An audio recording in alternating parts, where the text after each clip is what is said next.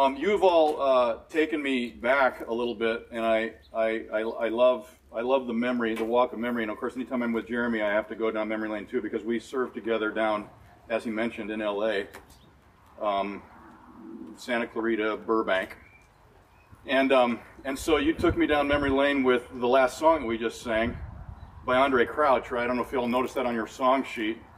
Um, I've got stories about Andraé Crouch and weddings that I won't tell today, but in any case, in 1973, I was like a sophomore in high school when this song was was uh, was written. I and I from from that point on, you know, we sang it. It was very popular. It was popular when I went to Burbank um, in 1991. And in fact, um, it, will always have a very special place in my own memory because because the day that I got voted in to become the new pastor of that church, Emmanuel Church in Burbank, um, was a wonderful high point for my life. It was amazing and it was thrilling and it was like when we announced that we accepted the call and all of that kind of thing. There was like it was like a Super Bowl environment. It was incredibly encouraging. Um, don't ask me about what happened in the next year and a half because that was humbling. Okay, just so you know. Um, but but when, but after we announced after we announced the uh, the fact that, w- that we'd be Judy and I with our three kids would be moving there, um, the church chairman got behind the mic and, and and in fact started just talking about the privilege of getting to know us in the process and all of that kind of thing. And at some point in his uh, introduction and thanksgiving to God, he, he was just saying, so so Neil's just going to prove to be a great pastor, and I just want to bless his holy name are you are you tracking with me here on that? Okay, so it was like the most blasphemous thing that had ever been said about me, and um, very frightening. And I needed to be humbled after that, and so it was just a very interesting kind of a kind of a moment. But but that brings back tons of memories, and so I'm just grateful that that I can be here with you now. So so I think I've mentioned it before, but but we are. Um, we are in the, uh, the Western District and have um, 55 churches, uh, of which which makes up your family of churches. So you are not alone. And, and that's a beautiful thing because we don't want to be alone these days at all. And my, my hope, of course, is to be the safest set of ears that a pastor could ever need as I minister and serve around the district with all of these churches and with all these pastors. And these are very fascinating days to be doing that in.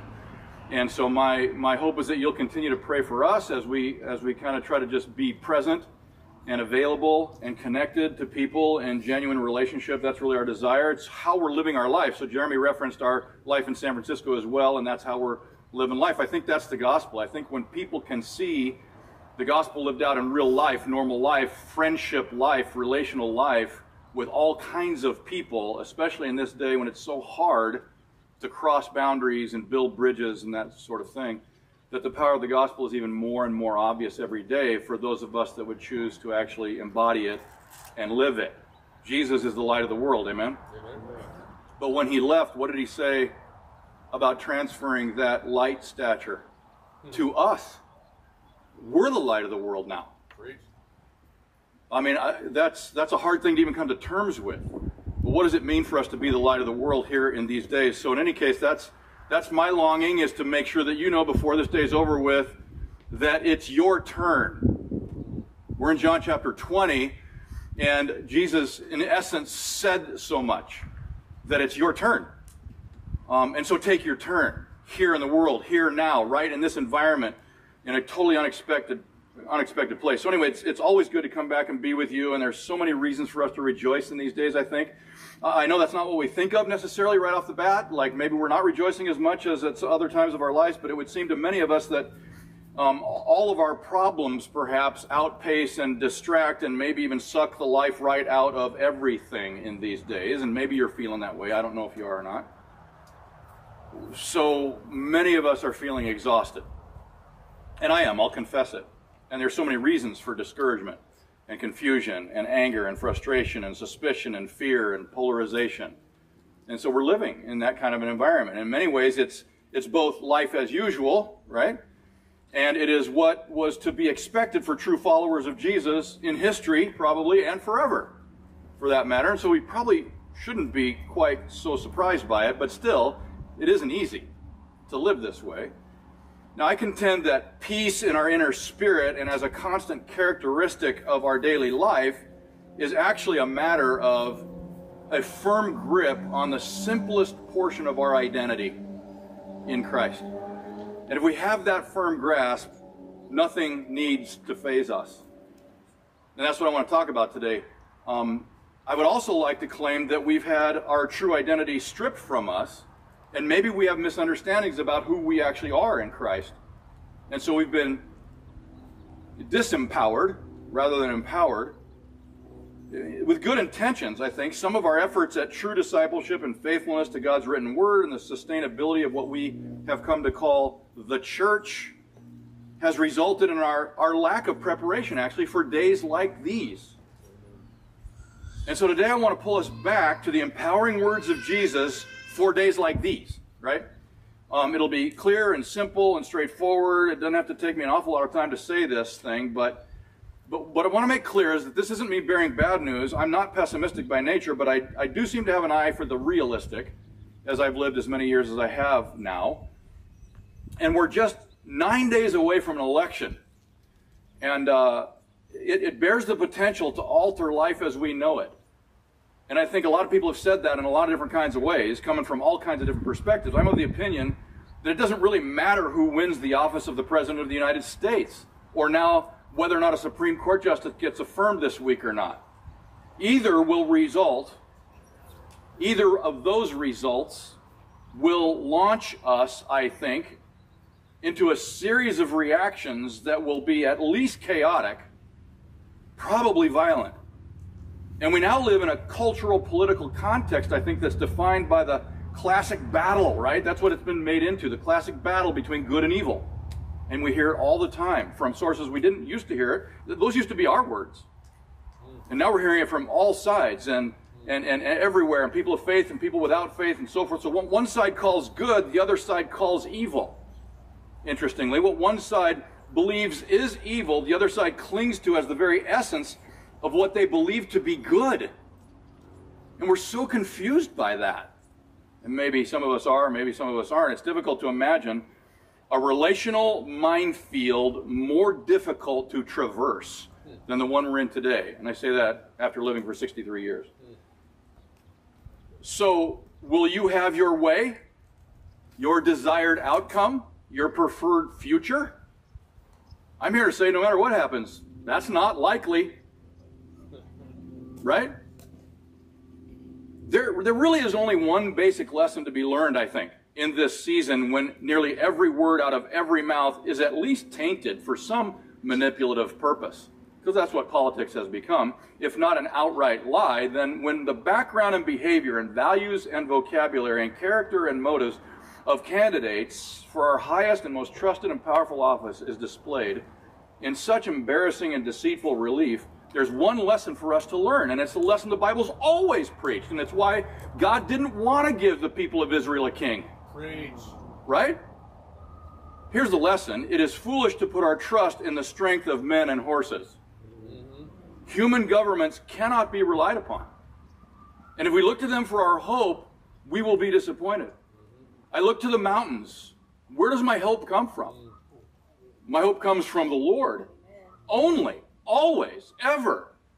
So let me get a little bit more practical in terms of how we then do that, since we, I think, share that belief. And we have a time in which it's pointed out to us daily, momentarily, all the time. So we are, are pointing now then to our core beliefs, right? The foundation of our faith. The risen King of Kings, whom we serve, is orchestrating all for his purposes of life and peace. We're in an intermediate moment when we're not seeing a lot of life and peace, right? Doesn't feel like it at least, but in fact, that is exactly what's taking place because he is in charge. He is the king, he's enthroned. We seem to be left with only chaos. But are we not therefore left with only one option? With Peter, we agree where else can we go? You alone have the words of eternal life. And, and so this is a great moment for us to be to, to have our perspective reset, to have our focus reset, to cause us to experience this season of, of, of, of desperation. Is that a word? Is that, is that a fair word for it? I think maybe it is. And so we could turn in desperation to our sovereign and merciful, risen and reigning high King of heaven and beg for mercy. Is that not a beautiful posture? That's discipleship. That's what it means to be His, to be people of faith who live by faith and not by sight. Of course, that, that, that disposition of, of desperation has always been our place. Our dependence and our surrender to the only wise King situates us for anything. We can face virtually anything. We are first and foremost worshipers. We revere the all powerful creator and sustainer and judge, and that covers the past all the way into the unknown future. We're good because he's good. So we've just uh, been, been tricked a bit by a brief blip on the vast spectrum of human life, I think, human history. We've come to expect and to be entitled to and to demand the rights of a period of political luxury. Is that a fair description? Religious freedom and protections, perhaps, have softened us. That we should have circumstantial peace, that we deserve prosperity, that that all has ill prepared us, hasn't it?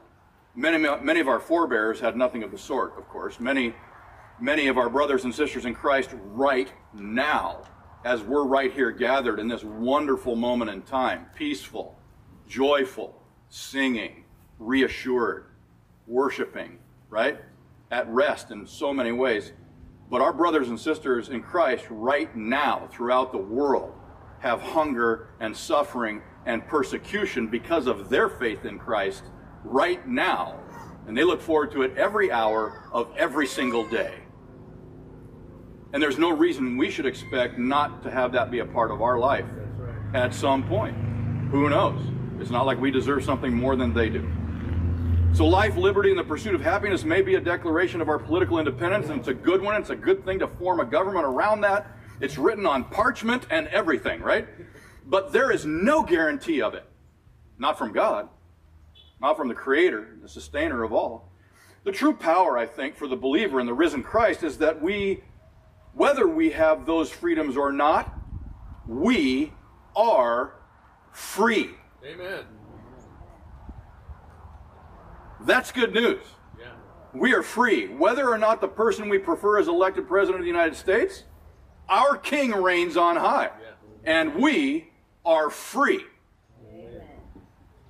So, what is our identity, and how does knowing our identity equip us to face what is coming in just days and life as it goes on into this future? We're in John 20. And I'm going to begin reading at verse 20 um, and read through and kind of make comments as I go. The core identity is in a little four letter word right here in our text in John chapter 20, and it is the word sent.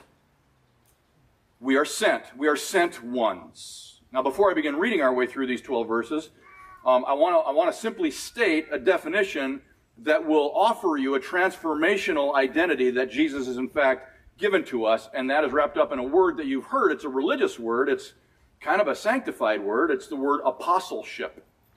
Apostles, right? It's listed another place in Scripture, but the root of that word is this: sent one. An apostle is a sent one. And I'm here to tell you that you're all apostles. Anyone with faith in the risen Jesus Christ is an apostle, a sent one, and that's your identity. It's in verse 21.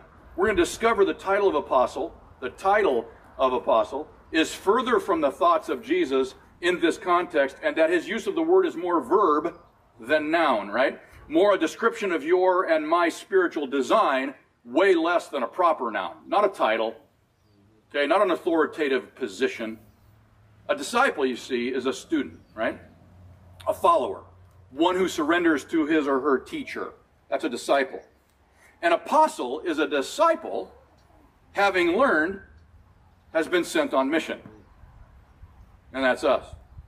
But learned just the basics, is what I'd like to say. If you've had a genuine faith encounter with the risen Jesus Christ and his grace, then you are fully prepared to be sent and tell your story. Right? It's a beautiful thing. So an apostle a disciple, having learned, has been sent on mission. He's a sent one. She is a, a one sent into that place where I'd like to say you already are. You don't have to go anywhere. You're already there. You are right where God wants you today. a sent one right there. And so, who is it? Who is it among whom you've been sent? With this incredible, hopeful message of the gospel of Jesus Christ. So, our only question is whether we believe the Bible is conveying any kind of a hierarchical distinction so as to strip this identity away from us, right? So, we have, of course, we have apostles and we have disciples, and then they're kind of, you know, relegated. And then we have, you know, down here on the JV level, we've got just believers or, or maybe normal Christians down here on the, on the C team. You know, we've got back, we just leave them in the locker room, we've got these normal church attenders. We find none of that in Scripture, of course, right? And yet there's a cultural reality of that, an institutional, even denominational reality of some of that. We talked about ordination and credentialing. That does it to us. It causes us to think there's varsity and JV. There's those really qualified and those that, you know, just kind of show up and, you know, give your money and, but, but, but leave the heavy lifting to us. We're the pros. Now, I'm a denominational employee, so I get to say these things out loud. And I push back on us all the time, even in our own denomination. And so we need to be very careful because I'm here to tell you today that now it's our turn. All of us, it's our turn to be the light and life of the hope of Jesus Christ in a world that sure looks to me like it's needed it as much as ever, at the very least. So we're in verse 20 in John chapter 20, if you're following along. When he had said this, he being Jesus, he showed them his hands and his side. Then the disciples were glad when they saw the Lord. Please, don't just skip over that. Can you imagine being there for this, this moment? They've been in desperate straits, fearful, frightened, all of their hopes dashes, and Jesus shows up in the room, in body, and shows him his scars. Would you not have loved to have been there in that moment? Oh, wow! Because it was no longer a by faith thing, they got to see with their own eyes. Wow! Incredible moment in time. And so then the disciples were glad when they saw the Lord, right? Of course they were. That's an understatement. And then verse 21, look, Jesus said to them again, Peace be with you, which I love because we can be at all times, no matter what the circumstances, even theirs then, which I would argue might have been worse than ours now. By the way, he said, You can have peace. Peace be with you. As the Father has sent, there's the word, as the Father has sent me, even so I am sending, there's the word again, I am sending you. Did you know you were in the Bible? That you personally, individually, as a faithful follower and believer in the risen Jesus Christ, are in there? There's you, there you are, right there. And we're sent right into the deep weeds of the world in which we currently live, just as every believing sent one has always been sent into theirs. So, according to John's testimony here, notice in his gospel that we, all of us, are sent ones, not just people in the room whose name is Cook, if I can pick on Jeremy for a minute. Jesus has sent us into the world to do his gracious, transformational kingdom work. So let's not be distracted by lots of other kinds of work. Instead, let's rest in the fact that we have been indwelt and we've been empowered by the Holy Spirit of God and serve up the life giving gospel of Jesus Christ as a way of life. Even in a time like this, maybe especially in a time like the one in which we now live. So there's a huge lesson in COVID 19 season for us right now, right? To do this work of being sent. Wait, what? We're being divided. We're being isolated. We're being locked up. How, how do you be sent in that circumstance, right? And we might, we might think we're limited. Our God is not limited. So, so, so here's this lesson. We don't need special buildings or special days of the week or special services for larger groups of people. We enjoy them. We make it part of our way of life. They nurture us, they build us, we're prepared for it. We can come together to celebrate the past week and to be prepared and equipped for the next week. But it turns out the church is bigger and stronger and deeper than that. And we needed this to discover it. Don't let anybody rob you of that revelation. We are the church in living color. It's a beautiful thing. Let's just imagine for a moment that all of that was taken away from us. All of the ability and the freedom to meet, right? like the rug under our feet being yanked out, right? I mean, come on, no, that, that could never happen. That's what we might have thought several months ago, and then it happened. Interesting. And yet, this formerly unthinkable occurrence is in form our reality currently. You guys are getting ready to move in next week, but I keep hearing there's a third wave coming, and who knows? And maybe election results will have an impact on that. Who knows? What we know now is that it doesn't really matter because the gospel is furthered because Jesus is king. And that's all we need to know. And we are the ones that he's choosing to use in this incredible season. We used to have these dependencies on things, and we no longer do because we've learned from this season. And I hope we are. His people and his work are too real, too large, too deep, and too unrestricted to be limited by any of these things. And if we miss that, then we will have missed God's purpose, I think, at least part of it, for this season of our life. So Jesus is sent by the Father in his time for all, all of time. So now Jesus has sent us into this cauldron of swirling danger and confusion that we're living in today with the words of eternal life. And so I'm enamored with John's insertion of the very next words in verse 22. Look at it. And when he had said this, that is, that you've been sent, I send you like I was sent, he breathed on them and said to them, Receive the Holy Spirit. And of course, there's the power, the indwelling, the assurance, the absolute giftedness, and the fruitfulness, right? Right there. The Holy Spirit. If the Holy Spirit is not in us, then we cannot take the truth, go with the truth, deliver the truth, much less can any truth be engaged with other people except by the power and the wisdom and the guidance of the Holy Spirit. And so there's that. I, I, I, I, want you to receive the Holy Spirit, Jesus says. Verse 23 now, look at this. The very next sentence out of his mouth is fascinating to me. And it almost feels like, wait, what? That should that have followed just now? But here it is. If you forgive the sins of any, they are forgiven them. Wow. Of course, it goes on to say, if you withhold forgiveness from any, it is withheld. But I don't think that phrase is why Jesus is teaching us this. I think that he's speaking to us about the power of forgiveness, the core message of forgiveness in the gospel. The idea that before the foundation of the world, God said, I will send my son to forgive and to make forgiveness possible by satisfying my wrath and to make forgiveness possible by by, by fulfilling the demands of justice in my son who died. And that then we too, because we died with him by faith, now justice has been served. And we are here to be those having been forgiven. Now we are enabled then to forgive the sins of any. That's power. That's purpose. That's focus. That a spirit of forgiveness will be a mark of the sent ones of God is fascinating to me, especially in this day that we're living in. Seriously, what if we had a forgiving spirit? What if we had a forgiving impulse as our first reaction to people who in these days are making our blood boil Amen. or scaring us to death or setting themselves up as our enemy? What if forgiveness was our first impulse and not one later? And it's our calling as those who have been sent by the sent one. So, as we've been forgiven much, let forgiveness become our reputation in this community. So, Pastor Jeremy, I, am going to say this in good humor, but in some reality too. You have been forgiven much. And you're going to need to forgive him a whole bunch more as the years go by. Can a whole I? lot more, brother. it's just going to keep rolling out, right? And, and, and I can say that because I want to include myself under that umbrella too. I have been forgiven so much, way more than Jeremy has been forgiven of. I've been forgiven, okay? Just so we're all clear on that. Just by virtue of how much older I am than you.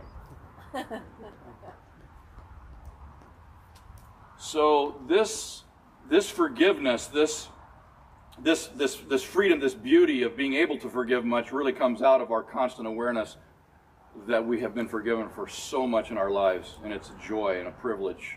It's humbling. It's mercy. Boy, we need mercy today. Boy, we need forgiveness of one another today to build a bridge to each other, no matter what your, your beliefs might be. So, in fact, I happen to be in a unique season, kind of a family related heartache kind of scenario. In all honesty, it now occurs to me that it's not all that unique because maybe life is supposed to be hard. Uh, every day marked by the need to receive forgiveness and to give forgiveness. The bottom line is that Jesus' words here are not offered in a spirit of unforgiveness, to withhold forgiveness from people, but in fact, to live and walk in the way of Jesus is to live and walk in the way of forgiveness. And I want to invite you to consider what it might mean for your first reaction, your first impulse, that which comes out of the heart and therefore out of your mouth is forgiveness first. And see how that alters the way that you relate, the way that you perceive, the way you watch TV, the way that you listen to news, the way that you deal with people who are different than you. Okay? That's my invitation to you. Each of us is sent by the sent one to review. It turns out our need for forgiveness has qualified us. our need for forgiveness has actually qualified us to be witnesses of the grace of God to our friends. Our failings and the way grace met us there is the message our friends need to know. Because we've been communicating a different message than that. Clean it up, be perfect. Pretend you're perfect so as not to be a bad witness, we've said for decades. But haven't been forgiven much, now we're equipped to take our turn living out the gospel. So today, with, with today's outright hatred, there's never been a time when forgiveness as a life posture is more needed. I invite you to it. It is to be like Jesus. We will stand out as uniquely loving, hopeful, strong, and life giving. Not when we stand against the rushing tide of godless, godlessness in the world, godless deeds, godless policies, godless beliefs. No. But when we stand in and stand beside people who've never once guessed that Jesus loves them in this kind of forgiving spirit, never came across their radar, so it's our turn. It's our turn to be forgiving. And how can we do otherwise? And so let's not think too highly of ourselves or take ourselves too seriously, right? But let's not either ignore those upon whose shoulders we are standing as we take our turn, but also let's not underestimate how powerful it is to take our turn.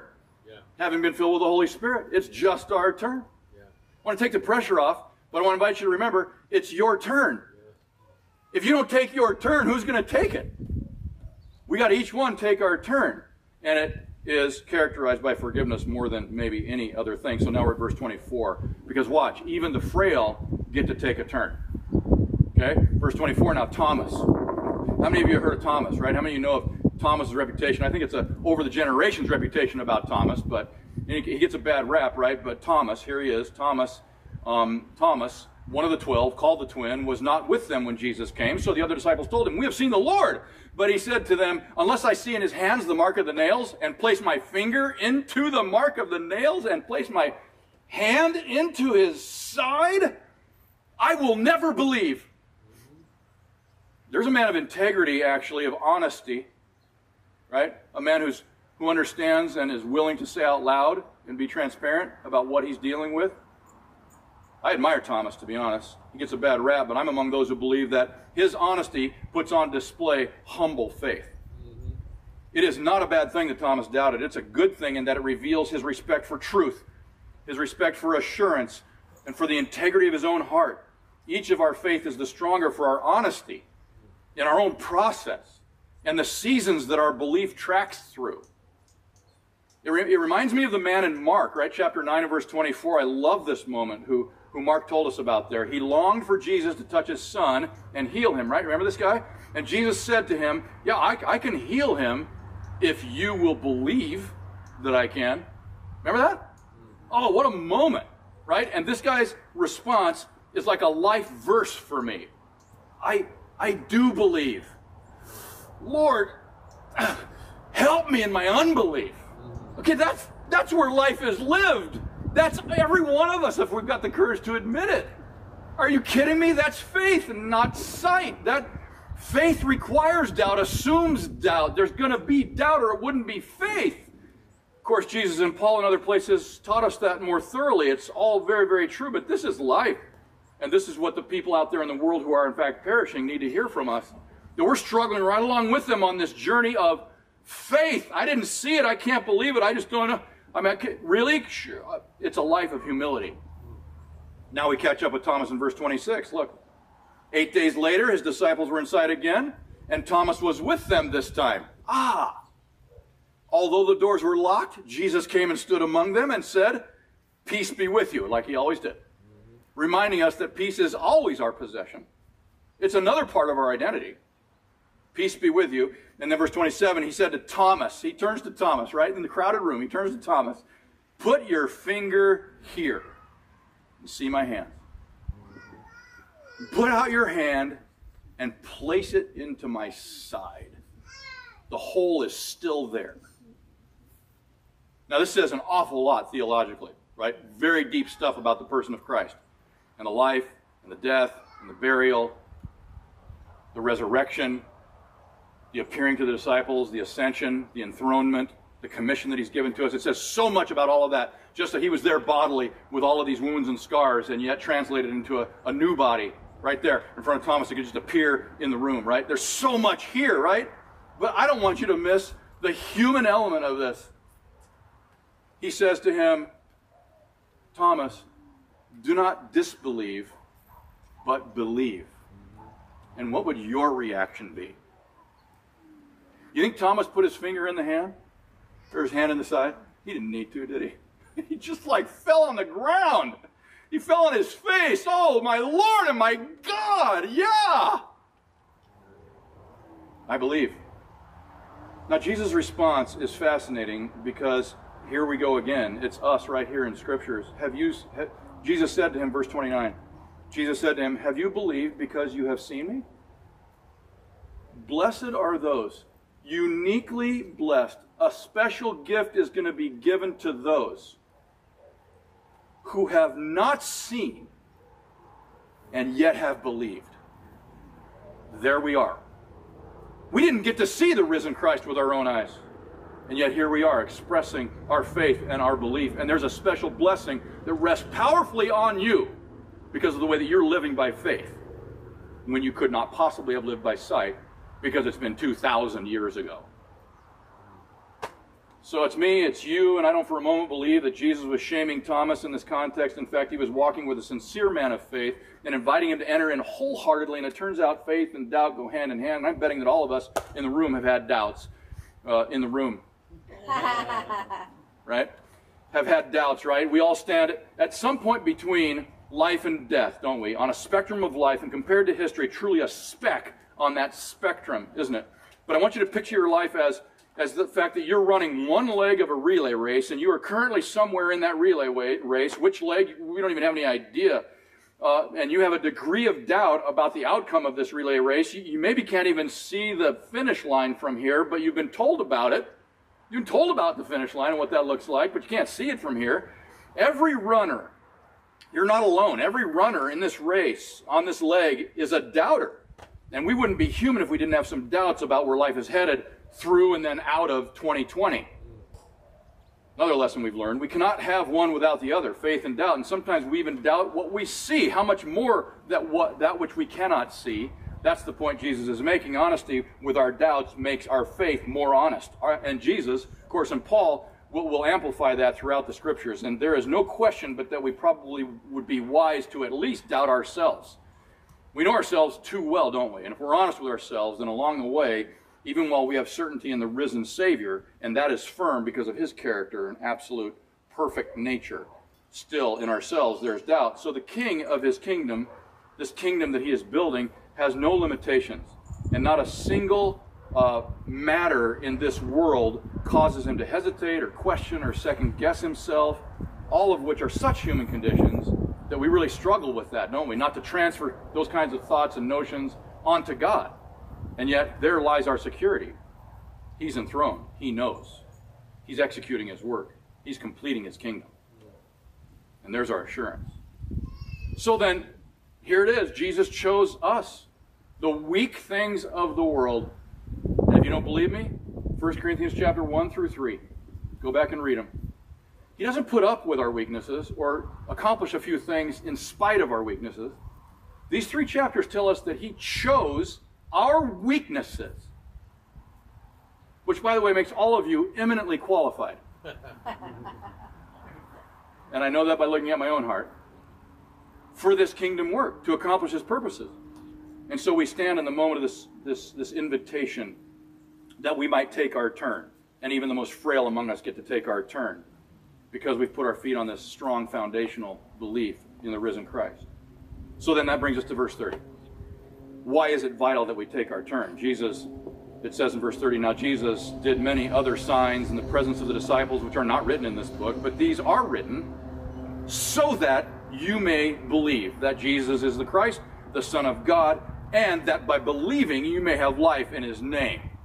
There it is. Purpose for living, the purpose for Jesus coming and living and dying and rising.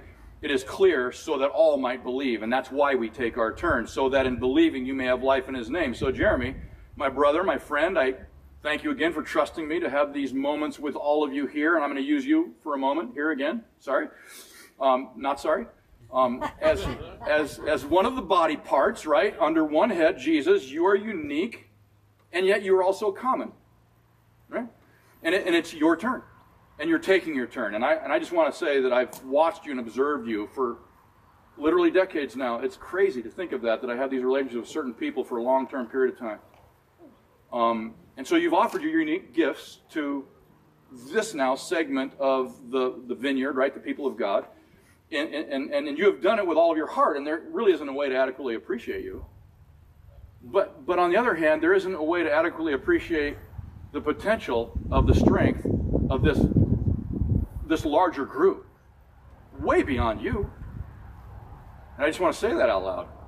So as you've walked uh, this road in to your Father, I, I for one am grateful that you have, and you're confronting surprises and mysteries, and you've tackled them in the integrity of your heart, and you've attempted to live with authenticity in your life, and we've seen you as faithful, we've seen you as weak, we've seen all those things. You've demonstrated that to us. You've lived right out loud, right? Kind of fishbowl stuff, right?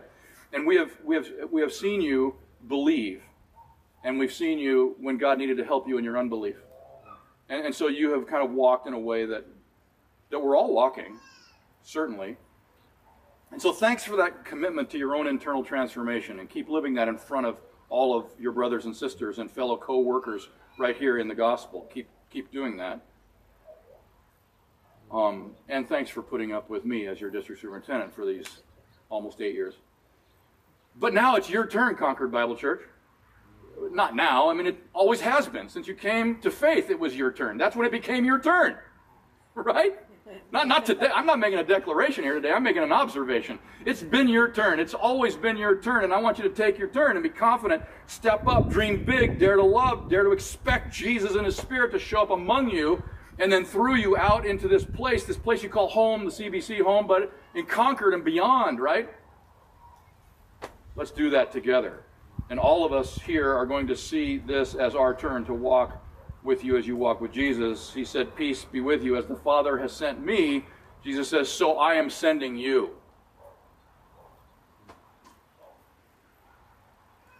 You saints, it's just your turn. With your gifts. And if you withhold them, then where would the body be? 1 Corinthians 12 to 14. So I wonder, should we compare all the years of work bringing Concord Bible Church to this point, and then compare them to some kind of a hope for imagined next 10 years? Should we try to think of what might God might do? The head of the body placing the gifts as he's, he's desired. What, what might he do? Our country is living through conditions that are indeed less than preferable. But what I want us to do is climb into the yoke alongside Jesus and do our work with joy and anticipation, with peace, as purveyors of peace, as peacemakers and we will ensure that the good and faithful work Jesus has begun will be completed among and through this locale, way beyond in many languages for another season. So I want you to bow your heads with me, if you would, for a minute, and contemplate who you are in Christ, the great work that He has done. It's our turn, and we take our turn so that all might believe that Jesus is the Christ, the Son of God and that by believing we would have life in his name. Your friends would have life in his name. Your family members would have life in his name. So as you as you get serious in your thought process here, where have you been sent? Contemplate that. Where are you already?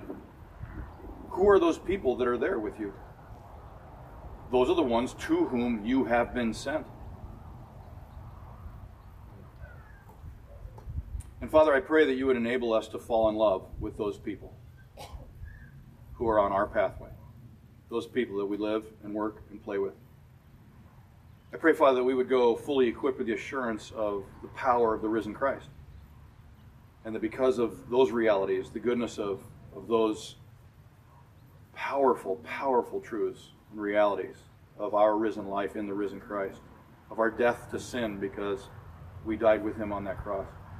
That, Father, you would now take us to see ourselves as sent ones, even in this season, especially in this weird season of life. We love you. That's only because you first loved us. So I ask for your blessing upon this group of your people. And I ask it in the name of Jesus. Amen.